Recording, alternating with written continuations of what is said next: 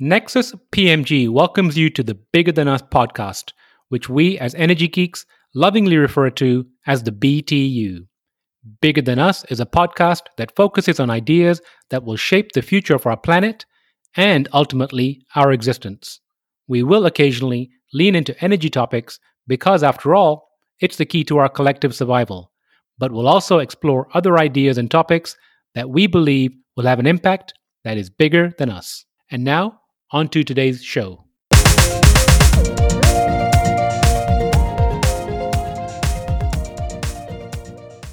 Hello, and welcome to the Bigger Than Us podcast. I'm your host, Raj Daniels, and today I'd like to welcome Scott Rackey to the show. Scott is the founder and CEO of Remo Energy. Remo is developing a fleet of distributed scale ammonia plants that use renewable energy to make nitrogen fertilizers at prices competitive with those from the giant natural gas fueled suppliers. Scott has led the development of new energy businesses for most of his career. His previous roles included VP of Business Development for GMZ Energy and Oscomp Systems. Prior to that, he was the CEO of four venture-backed energy startups. As part of these efforts, he raised over 20 million in venture capital negotiated strategic partnerships and licensing agreements, built multiple technology teams, and directly contributed to the development of a number of unique technologies. Scott, how are you doing today? I'm doing great, Raj. Uh, thanks for having me here. It's a real honor. Scott, it's honored to have you on. Before we dig into Remo, I kind of want to go over your background. Fascinating from a founder perspective. I mean, you've been going at this for a long time. If I am correct, all the way back to 1998. Is founderism in your blood? Uh, yes, it's it's it's an addiction I can't seem to shake. Tell me about the glutton for punishment. uh, please, do we have to? Um, so I have done a number of of energy related startups. In fact, most of my career, um, even post MBA school, was either working for energy related startups or uh, or running them.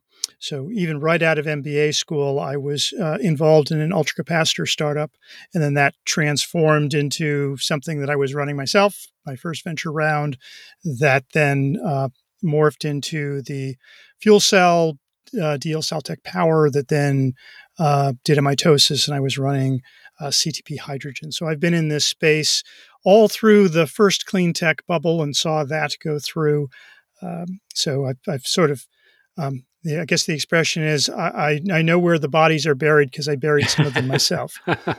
so, what's the allure of energy for you?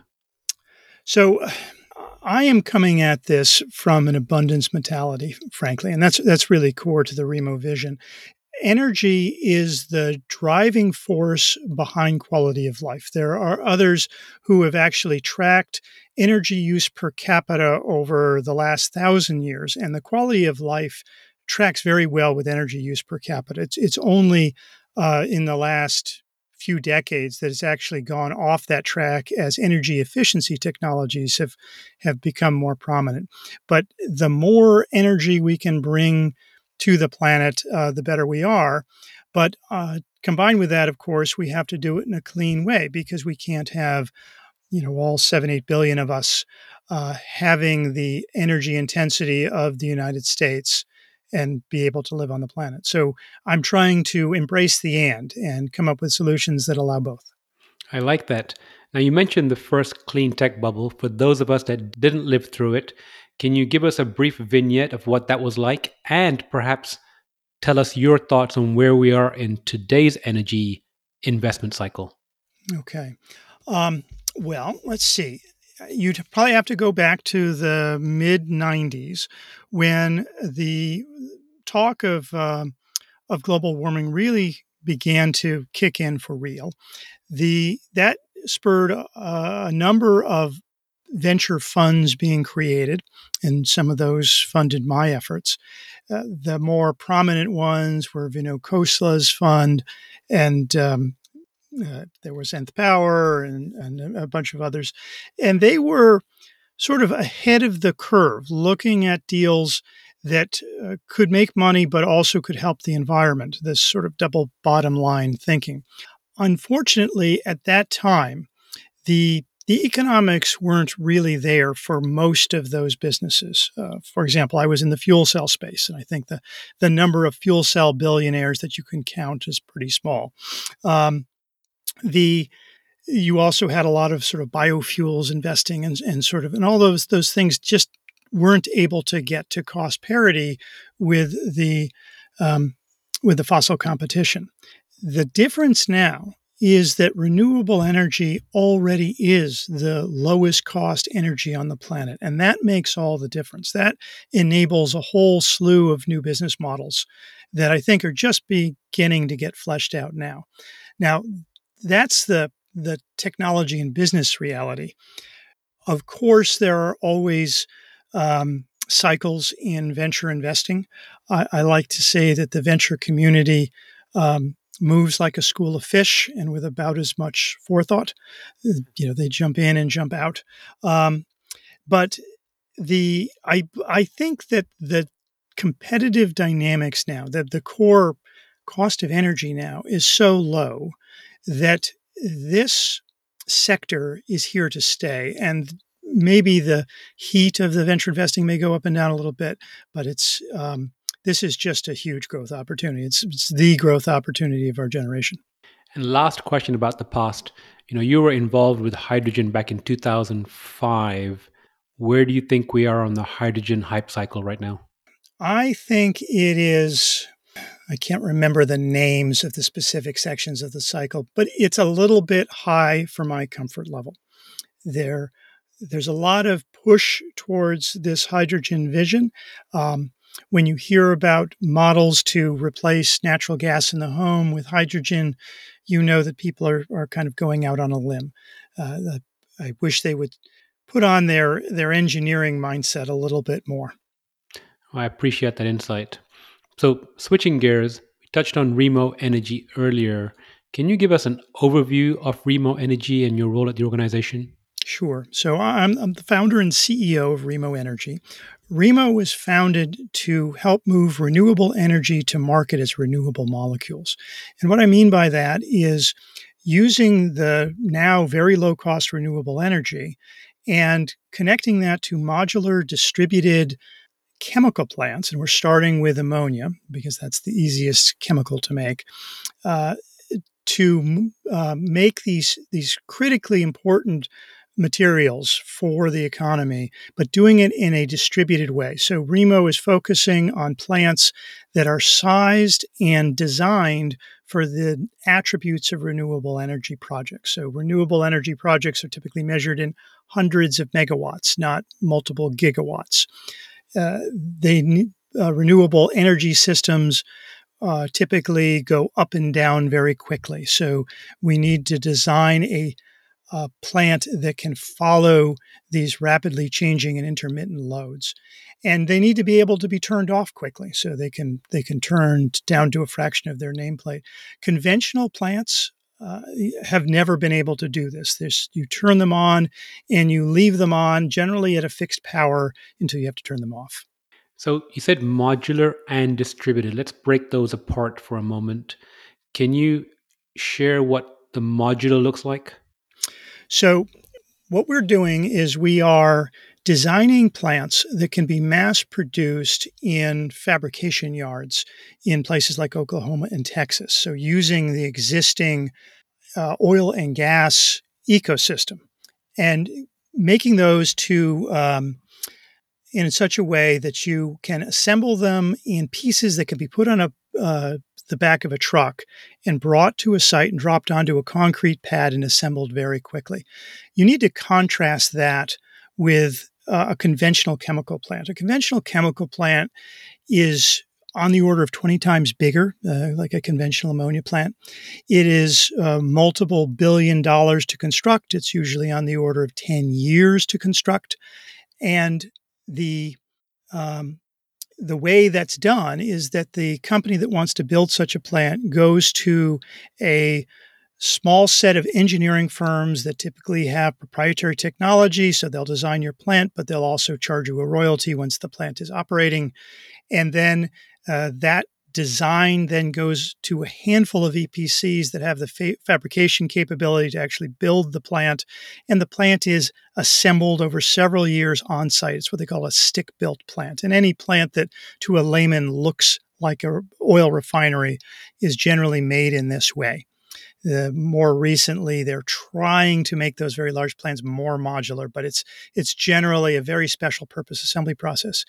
What we're talking about is uh, exchanging economies of scale for economies of production. So making something that doesn't require um, proprietary technology from a third party. We, we filed a patent on our design, uh, but using um, uh, designs that are so simple they can be easily made so that an entire plant can go from nothing to operating in something more like 18 months to two years.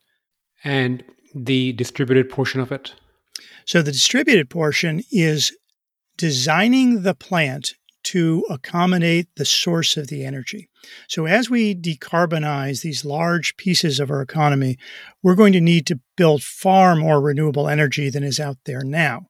And so the most efficient way to uh, connect those to our plants is to do it behind the meter, literally co-locating um, the the plant, whether it's an ammonia plant or, or some other uh, material, at the same substation where the uh, wind farm or the solar farm connects to the grid.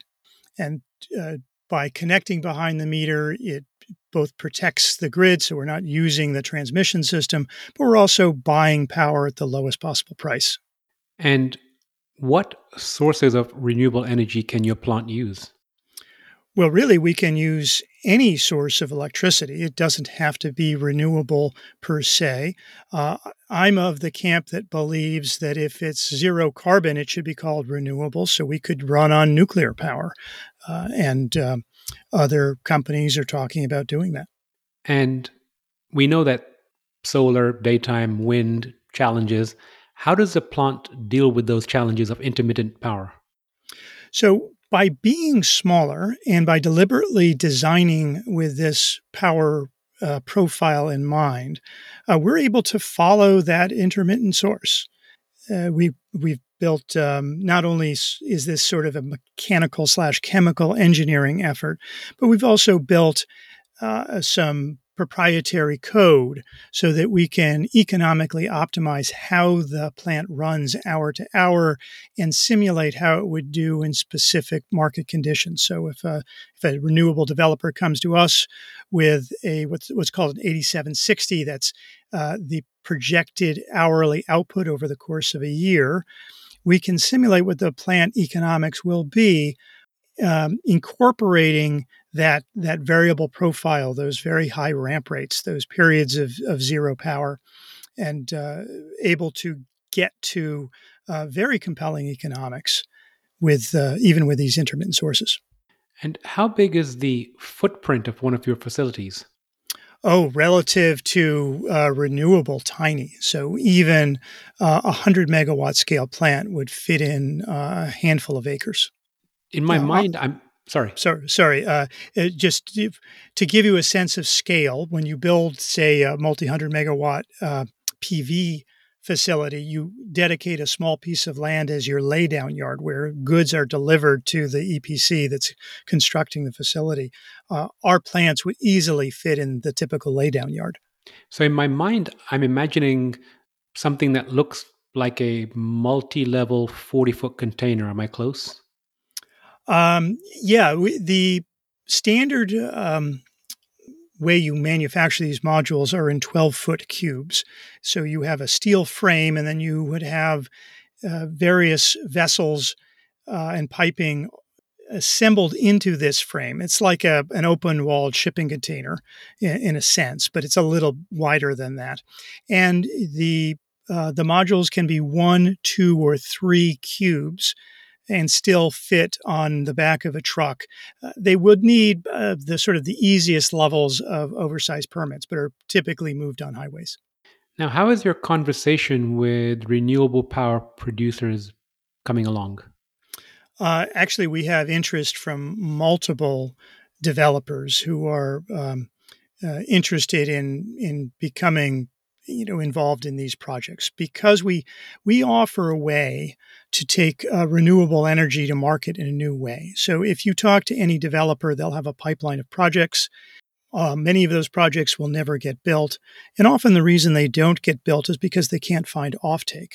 We can take that losing plant and turn it into a winning plant because we can move those megawatt hours to market as molecules. Uh, we can literally put it, them into rail cars and sell them to the market uh, nationally.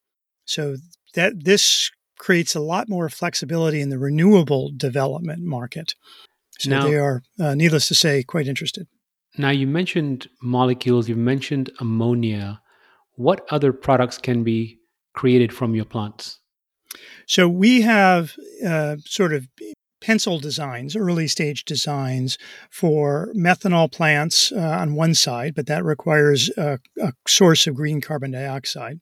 And we also have a um, uh, some ideas on how to take it, take the ammonia, and go to other fertilizers uh, that are commonly used globally. So the U.S. uses anhydrous ammonia, ammonia directly as a fertilizer.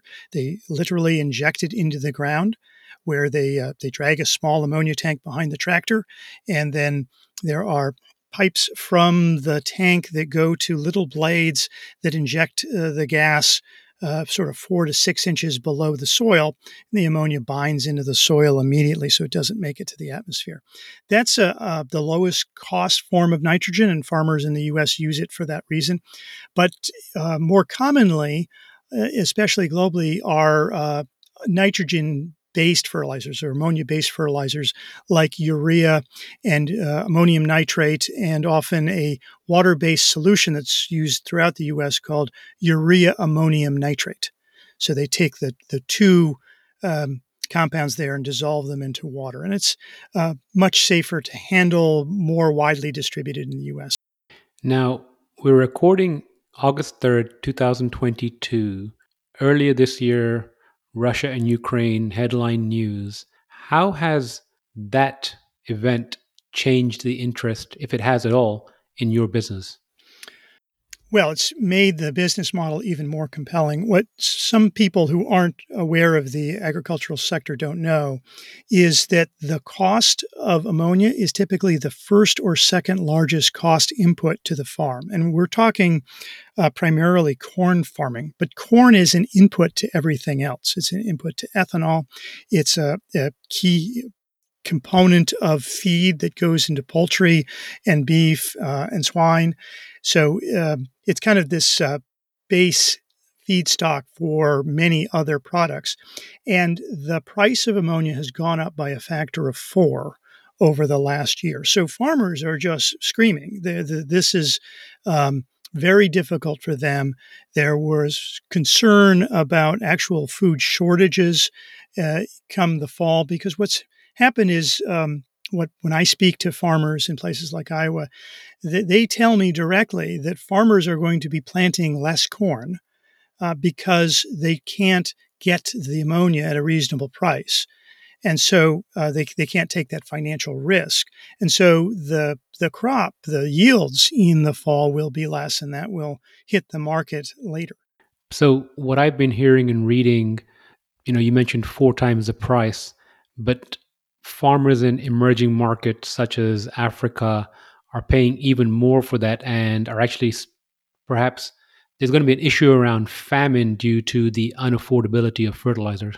Yes, it's it's a really um, it's not just an economic problem. It's it's becoming a, a well a human tragedy and a geopolitical stability question. Food is something that we've sort of taken for granted. The um, your, your listeners should be aware that uh, if it were not for synthetic uh, ammonia, synthetic fertilizer, that the earth could not support the number of people that it does now. It could support probably half or so, maybe even less. And it's only because of fertilizer that that uh, many of these countries can feed themselves. Well, when you can't feed yourself, um, it's a, a, short step to you know governments falling. And so the um, if you have a, a, food shortage, you end up with things like the Arab Spring, and so um, one of the call it a, a, a philosophical driver for Remo is that these poor countries are at the mercy of other countries that have low cost natural gas. So, the, the, way they get fertilizer is countries that have natural gas use natural gas to make synthetic fertilizer, and then that fertilizer is, is shipped typically to the countries that don't have energy resources. The REMO model, by combining with renewable energy, allows these countries to be independent of that. To, that it allows them to not be at the mercy of other countries for their food security. And I think that's going to lead to just overall greater geopolitical security in time. And if anyone listening is really wants to find out more about ammonia and fertilizer, they can just Google Fritz Haber, Haber Bosch, and kind of see how, as you mentioned, if it wasn't for him, and I know there's some controversy around him regarding he's helping the Nazis later on, but um, you know, creating that process enabled us to maintain or actually sustain the population that we have today. Absolutely. The world today looks the way it does because of that technology. And it's one of these sort of hidden technologies that the average person may never have heard of. That, and, you know, we were speaking briefly before we started recording BASF, one of the largest producers of fertilizer, I believe, is talking about curtailing their production because of energy issues in Germany, especially coming up in this winter. So, yes, because uh, ammonia is made from natural gas, and, um, and most nitrogen synthetic fertilizers are made from ammonia, uh, it is tightly correlated with the price of natural gas. Ammonia is also moved by ship internationally. And so it's kind of like crude oil. So if you take off uh, capacity in some parts of the market, the market for ammonia globally goes up. And that's what's caused this 4x spike in the price of ammonia. Because of the uh, situation in Ukraine, um, much of the production, Ukraine and Russia, has been taken off the market. And the cost of natural gas in Europe has risen so much that that production has been taken off the market. And that's just created this horrible price shock in fertilizer, which is now going to just filter down to, to food. Now, earlier I joked about founderism, but why Remo? Why now? And I'm saying now, and I know it's 2020, I believe, but why now? Why Remo? Well, it's a combination of factors. Only recently, and when I say recently, let's say the last four years or so, three years or so, have renewable energy prices broadly come down low enough that this has really gotten interesting. The the standardization of renewable development is um, has been I think, sort of core. We, we all see the metrics that more and more renewable gets fielded every year, but that is because the um, the combination of the developers and the project equity investors have now gotten very comfortable with that class of investments, and that's enabled sort of the mass production, if you will, of, renewable energy deployment. That in turn has driven down the price and uh, has enabled business models like Remo. Now, I guess the other thing is to make the Remo model work, you you need to be able to understand a lot of different universes. So you need to understand chemical engineering. You need to understand the um, ag distribution chain and, and how that works. And you un- need to understand um, renewable development and structured project finance. So you kind of need to span these universes to put this kind of model together. And with your 20 plus years experience, I see that you have solar, hydrogen, PV storage. Um, I didn't see any ag experience. Did you bring that uh, person on as part of the team? Uh, we're actually um, have brought on a um, a person from the ammonia industry who is our CTO. So he spent the first 10 years of his career designing ammonia plants for one of the companies, uh, a company called Casale, which has engineered half the world's ammonia plants. The um, so that's what allowed us to handle the chemical engineering side of this, and then the ag um, this was my uh, my COVID project. Um, so, um, so literally, the the story goes um, that I um, uh, First Solar decided to get out of the development business at the end of 2019, and so come March of 2020, I was uh, sitting on a nice severance because First Solar was just going to make solar panels and that was it. And I was wondering what to do. Um, now, I could have gotten a job at any one of a number of developers, but that founder's bug was was itching again. And because of my experience at First Solar, where I kind of learned the project finance side and the techno-economic modeling, I decided to reach back to my fuel cell days and say, you know what? I know enough chemistry to model an ammonia plant. Why don't I see what I could do? And I was very surprised to find that um, the numbers penciled. I was getting much better IRRs than you can get in conventional uh, renewable development. So I called up a friend of mine who had been at First Solar and was sort of second command at a big renewable developer. And I, I said, here's my idea. And I gave sort of the proto pitch. And I said, Your boss ought to hire me to come do this. This is where the world is going. And he said, It's a great idea, but my boss would never do it. There's no standard hardware, there's no uh, standard deal structures. The, the, there's no lawyers we can go to. There's no EPCs that will wrap this. And conventional developers are um, very transactional. They're coming from the private equity industry. So they would never do this. And that's when a light went on that there was an opportunity to create a new platform that sits between renewable development and the potential offtake of these renewable molecules. So, first of all, I'm glad that during COVID you didn't follow the uh, sourdough bread trend and everything else, and you decided to focus your energy here. I'm not saying that there wasn't any sourdough baked in my house. um, tell me about the name Remo.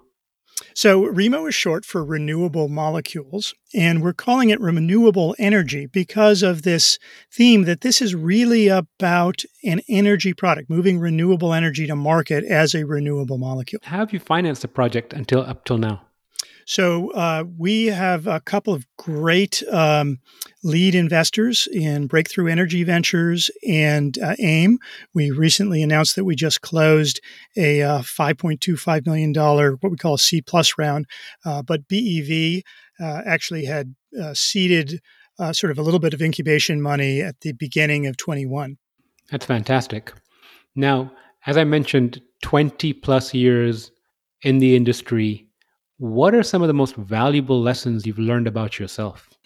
Well, um, never, never underestimate how much you are um, probably making the problem too easy. And now there's a, a, funny saying I saw the other day that said that every major thing worth doing always starts with vastly underestimating the time and difficulty to accomplish it. But um, you know, having done this, it's it's the uh, that Dunning Kruger effect. All of these problems look far easier than when you you get started. So it's it's super important to um, be aware of that tendency in yourself and try to uh, attack risk uh, just constantly to uh, to make it to the finish line. How do you deal with, let's say, projects or instances where things are running late or perhaps running behind? Um, well, my personal style is brutal honesty. And uh, you want to make sure that all of your stakeholders, and for early stage startups, that's primarily your investors, are always kept fully informed of where you are, uh, where you want to get to, what are the problems you need to overcome, what are the strategies you're going to use to overcome them. And um, that enables a few things. A, it builds trust, of course, because they they feel they they know exactly what's going on all the time. But it also allows them to be part of the story. It allows them to use their own resources um, when they can to to help solve these problems, to introduce the company to people who might be able to help, or potential customers, potential strategic partners. So by by being completely transparent, uh, I think that's how you deal with the inevitable challenges of creating something new. You know, I've spoken to a lot of investors over time, both on the VC and um, institutional, and so many of them echo that same sentiment that they want to know the bad news as quickly as possible. Well, I'm I'm a, consider myself uh, at heart an engineer. The joke I always tell is I went to MBA school, but it didn't take. I'm still an engineer, and um, engineers have um, kind of a moral code about truth, which is that if you are dishonest as an engineer, people can die. Um, so you you really have to be completely honest all the time or the machine doesn't work.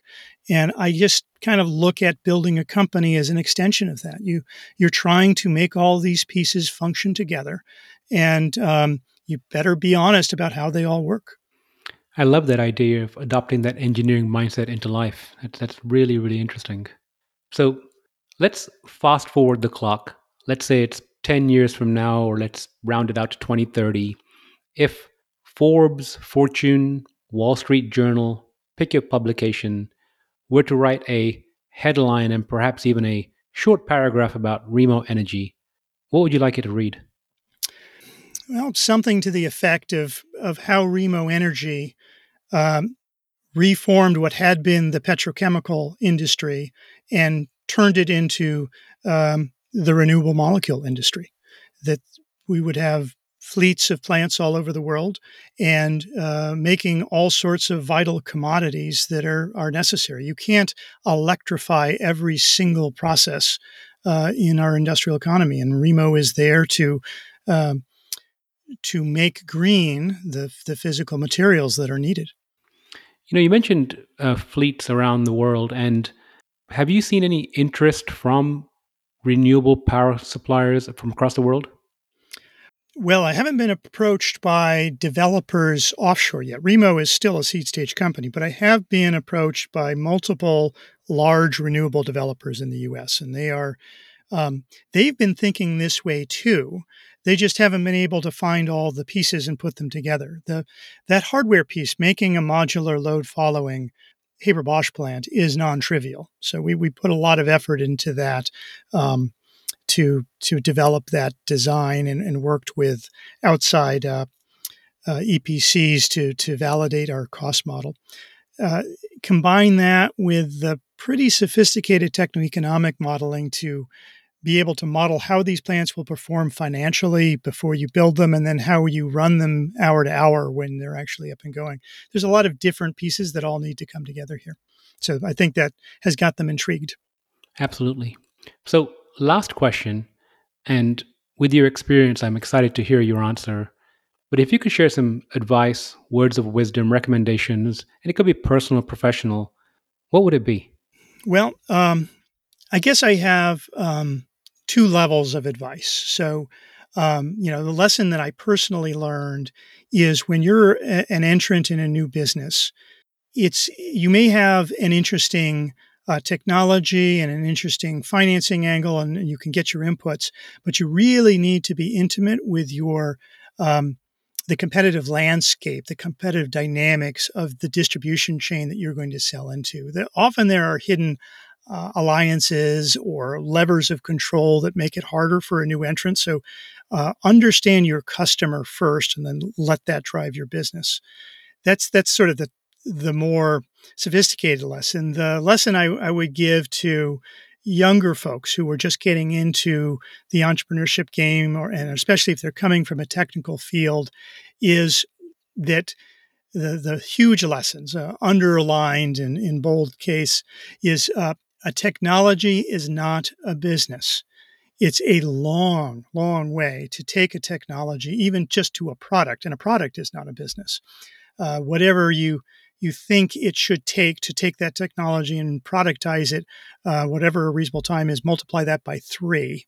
And then you have to build a business around that. And that's when really understanding the value pr- proposition. Um, it's, it's critical to understand who's going to be buying your product, why it's compelling, um, how good a deal do you need to offer them to get them to switch to your product? How are you going to finance it? What metrics do your investors need to see? Who are your competitors? And no matter what you think, there are always competitors. Uh, how will they respond to your offering? You, you really need to view uh, the entire business holistically and not just fall in love with your mousetrap. You know, Scott, there are so many nuggets in what you just said. Um, the path to commercialization a lot of what we do is we speak to early stage companies, technologists, perhaps in a lab, pilot scale, bench scale, and you know they want to scale up their product. And that that valley of death if you will it it can be it can be ominous. So i hope people listening take that to heart. I really appreciate your time today. Best of luck with remo energy and i look forward to catching up with you again soon well, I, I greatly appreciate uh, the honor and the opportunity to talk with you, and uh, I hope to cross paths again. Thank you, Scott. Take care. Thank you for listening. If you like our show, please give us a rating and review on iTunes. And you can show your support by sharing our show with a friend or reach out to us on social media where you'll find us under our Nexus PMG handle. If there's a subject or topic you'd like to hear about, send me an email btu at nexuspmg.com or contact me via our website nexuspmg.com. And while you're there, you can sign up for our monthly newsletter where we share what we're reading and thinking about in the clean tech, green tech sectors. Bigger Than Us is a Nexus PMG production.